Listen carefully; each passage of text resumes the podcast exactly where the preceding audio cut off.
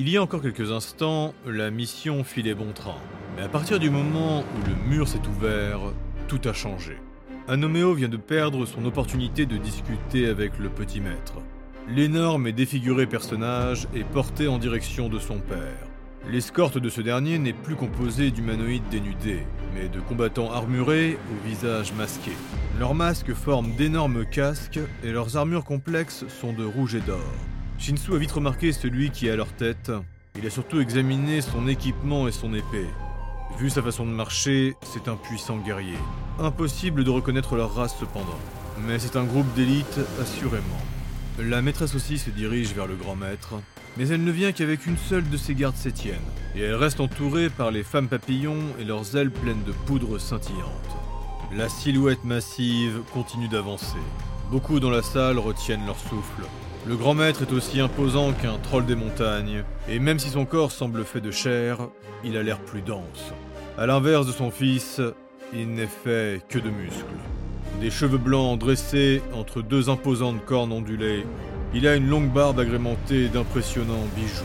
Il est âgé et son visage est sévère. Sa peau est sombre, son torse est nu.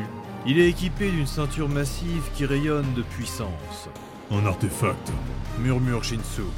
La ceinture a le visage d'une créature en son centre et ses yeux scrutent l'assemblée. Les avant-bras du grand maître sont aussi gros que les cuisses d'Argador. Ils sont protégés par d'imposants brassards ponctués de lames gigantesques. Shinsu remarque que les lames vibrent légèrement. Le frostal fait décontenancer par les matériaux qu'il n'arrive pas à reconnaître. La puissance du grand maître est telle que son aura fait reculer la plupart des invités. Ergador est sur la défensive, Hiro prêt à incanter. Ils savent que c'est leur instinct qui parle. Ils ne risquent rien à proprement parler, mais face à une telle menace. Le grand maître ignore ses deux enfants, il toise rapidement l'assemblée, puis il regarde derrière lui pour voir ses suivants arriver. Le grand maître était déjà impressionnant par sa simple présence. Mais un génie noir transpirant la mort apparaît depuis son ombre. Il fait trembler les élèves du lard qui vont se cacher derrière leur maître. Ralour a même croisé son regard. Depuis, il a du mal à respirer. Une créature sautillante au physique difforme arrive par le même chemin que le grand maître. Oh mais quelle horreur S'étrangle Hulard. La créature a de longues cornes, son visage est écorché, sans peau. On voit sa chair et ses os, et ses organes sont apparents.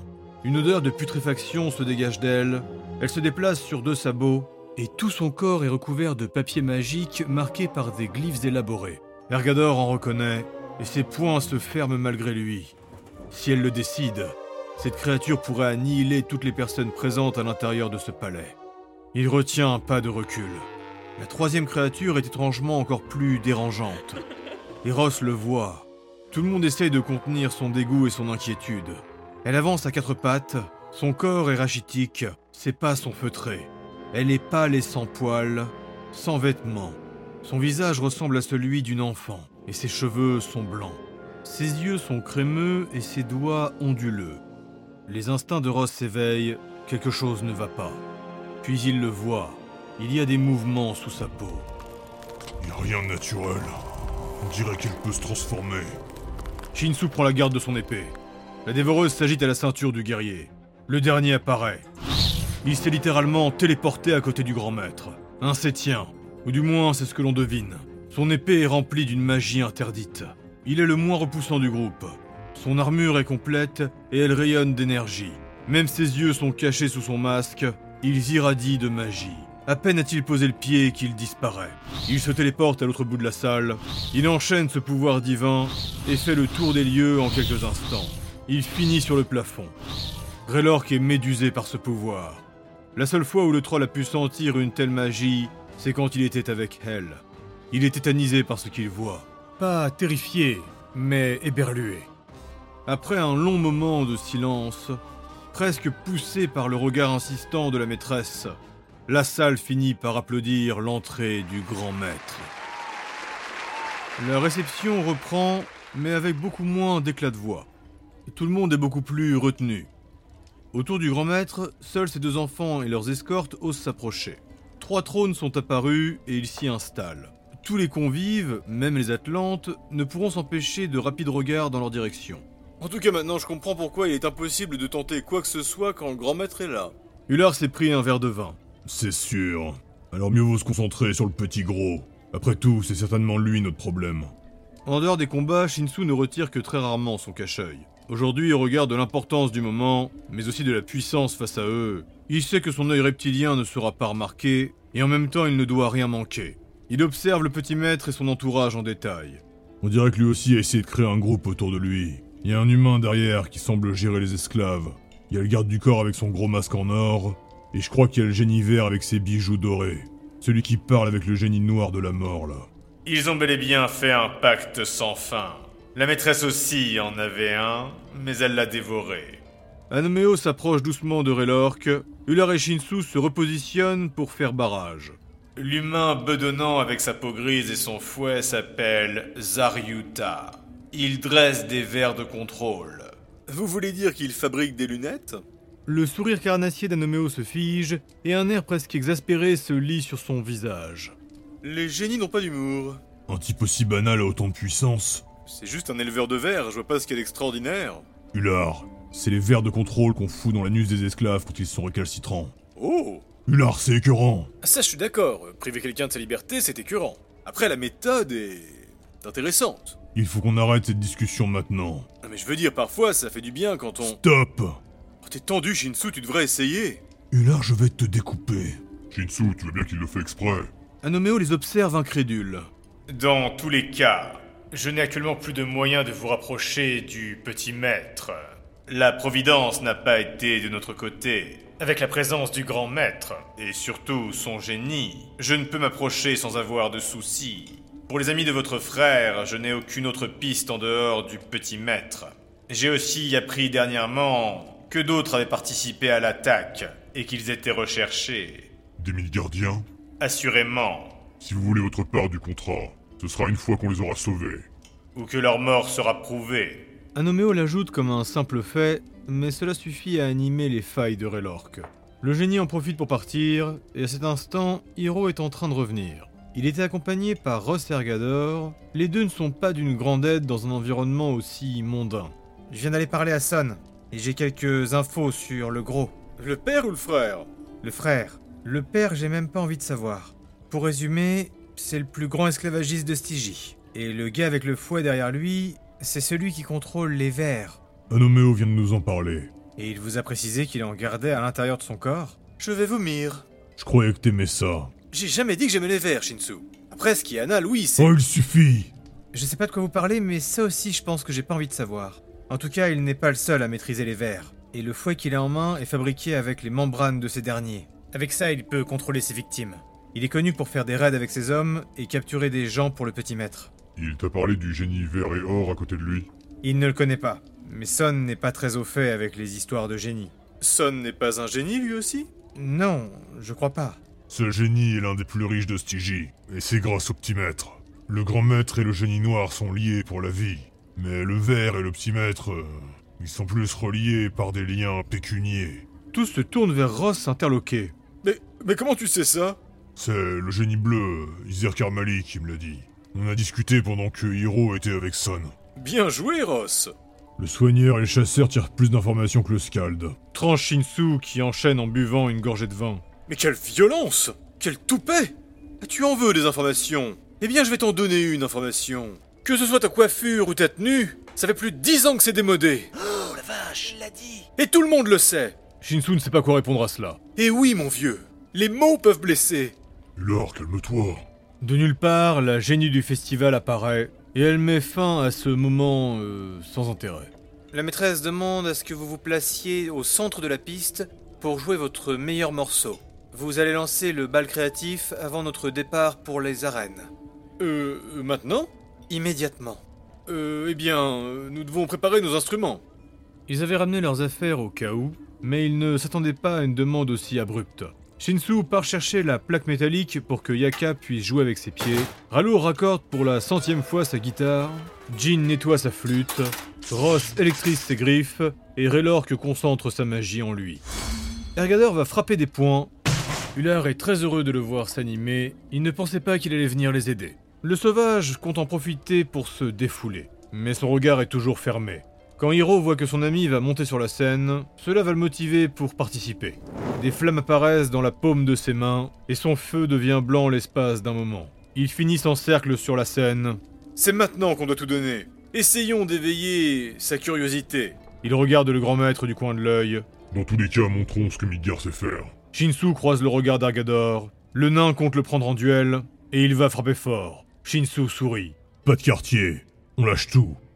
On est déjà en train d'amener la sirène au pied de l'estrade pour passer juste derrière eux. Peu à peu, la salle s'est calmée et tous regardent dans leur direction.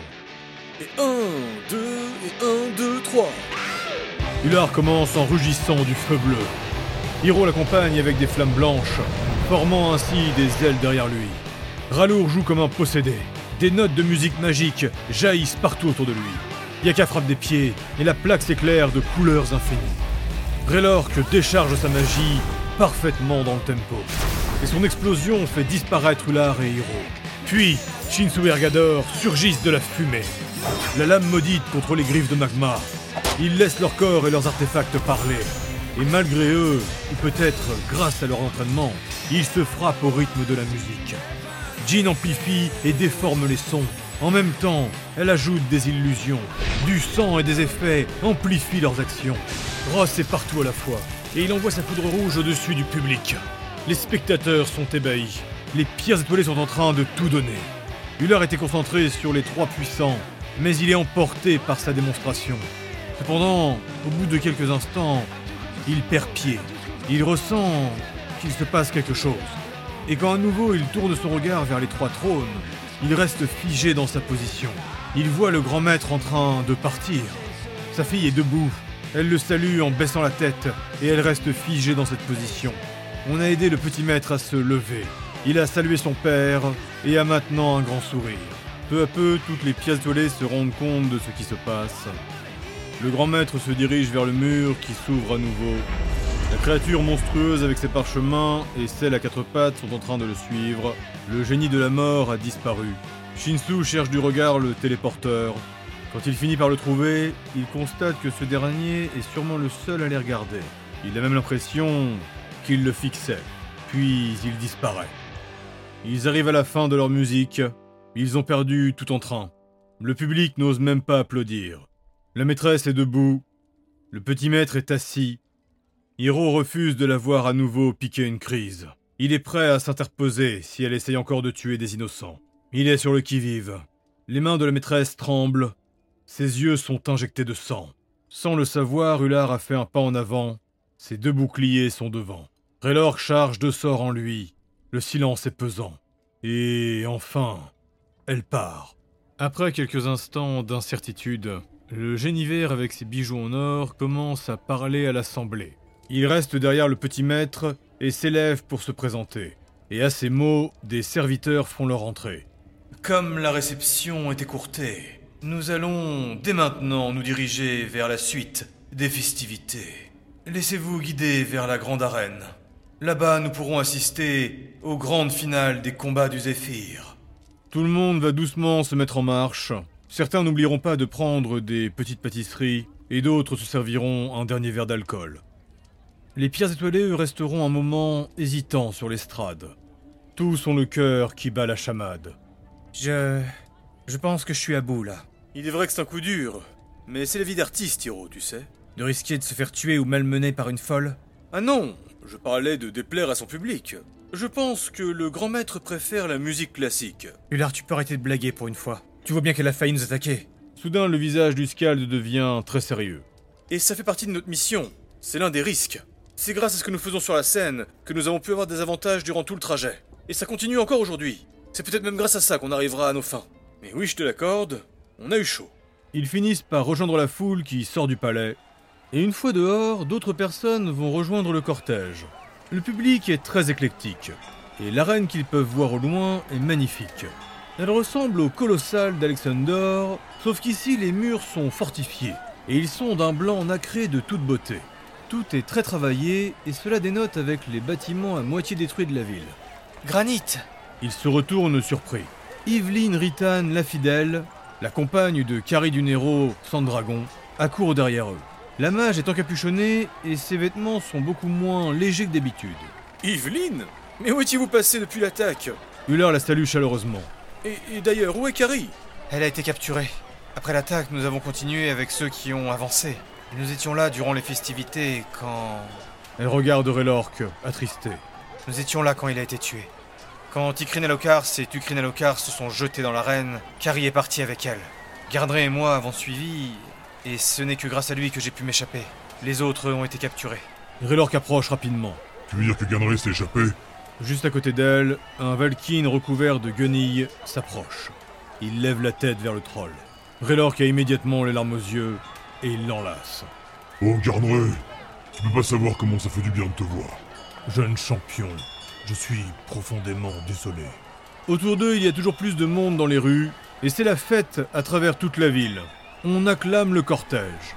Des enfants comme des adultes de toute race festoient sur les murs et les toits, et les bâtiments détruits sont recouverts de tissus colorés. Une frostalfe sombre, vêtue de violet et de rouge, se tient derrière Garnré et Yveline. C'est une Bodgar à n'en pas douter, une prêtresse des morts et des ossements de Midgard. Ergador et Hiro la connaissent, et ils la saluent. Elle porte sur son cou le symbole de Cobalt. C'est Inata Usurugi, célèbre pour sa manipulation des eaux. Granit, sachez que tout Cobalt vous remercie pour votre aide. Si vous êtes ici, c'est que vous avez une piste pour ceux qui ont été capturés. Suppose Ular. Oui, Vous êtes recherché S'intrigue Ross en observant leur accoutrement. À la griffe, nous l'étions. Ici, nous ne savons pas. Mais comme le petit maître est là... on ne prend pas de risque en tout cas. Hiro est trop curieux. Mais comment vous avez fait pour vous échapper une fois dans l'arène? Garnré est toujours très peiné, mais malgré la situation, il esquisse un léger sourire. Les autres étaient trop loin de nous. Mais j'ai réussi à prendre Yveline dans mon enchantement. J'ai utilisé plusieurs voiles d'illusion pour perdre nos assaillants.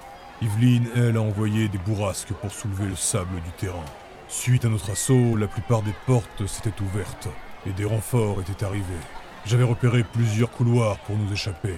Nous nous sommes engouffrés dans le plus proche. Une fois à l'intérieur, nous avons trouvé une alcôve et j'ai créé l'illusion d'un mur. Nous avons eu de la chance. On nous a repérés par la suite, mais c'était après la fermeture. Et on a dû en tuer quelques-uns. Nous avons préféré éviter de retrouver Midgard. Mes contacts personnels m'ont dit que le petit maître avait envoyé des gens nous chercher. Et au final, c'est nous qui avons pris sa garde en filature. La prêtresse coupe leur histoire. Depuis que nous sommes arrivés à Stulané, nous avons bien avancé et maintenant nous arrivons à un moment décisif. Qu'est-ce qu'on peut faire pour vous aider? Enchaîne Relorque la gorge serrée. Ils entrent dans l'arène. À l'intérieur, de grandes statues pointent du doigt dans différentes directions. Elles s'animent dès qu'une personne ou qu'un petit groupe s'approche d'elles. Dès que des Midgardiens passent devant, ils indiquent la même direction. Les tribunes basses. Shinsu est persuadé que ces statues servent aussi à protéger les lieux. Ular, lui, est intrigué par la magie qu'elles doivent avoir. Comment peuvent-elles reconnaître qui est qui? Sûrement grâce aux auras. Et Cobalt surprend tout le groupe avec leurs nouvelles. Nous savons que le petit maître a une prison privée dans l'enceinte de l'arène. À la fin, durant la grande finale, nous comptons nous infiltrer. Mais ça doit être gardé. Peu importe. On n'est même pas sûr qu'ils y soient. De ce que nous savons, Raki a été enfermé longtemps. Ça mérite qu'on essaye. On sera avec vous. Affirme Relorque. Ils finissent par sortir des couloirs de l'arène et ils débouchent sur les tribunes. Ils sont en bas dans les rangées les plus proches du terrain. L'arène est immense. Et même s'ils sont dans les premiers rangs, il n'en reste pas moins à 5 mètres de haut. Inata continue. J'ai pu repérer les lieux hier soir avec l'une de mes créations. Ma vision fut limitée, mais j'ai une bonne idée des accès. Derrière ces tribunes privées, il y a un couloir qui relie directement à la prison. Mais en passant par en dessous, j'ai trouvé un escalier en colimaçon. Midgard s'est regroupé. Albion et Hibernia ont fait de même. Eux aussi ont été installés en bas des tribunes. Relorque écoute les explications et il repère le petit maître et la maîtresse dans la zone privée. Ils sont à mi-hauteur, protégés de la chaleur. Il utilise sa magie pour améliorer sa vue. Il se fiche d'être repéré ou que cela soit mal perçu. Des corps nus sont regroupés au pied du petit maître. La structure et les tentures de la tribune l'empêchent de voir clairement, mais il aperçoit un visage qui se redresse doucement. Relorque n'entend plus ce que Cobalt explique. Et soudain, il la voit. Il essaye de créer un lien magique, puis elle le voit. Tikrin Alokar s'est enchaîné. Son cou a été scellé. Ses failles sont vides. Et elle commence à larmoyer. Relorque le sait. Ce soir, quoi qu'il arrive, il va tout faire pour la sauver.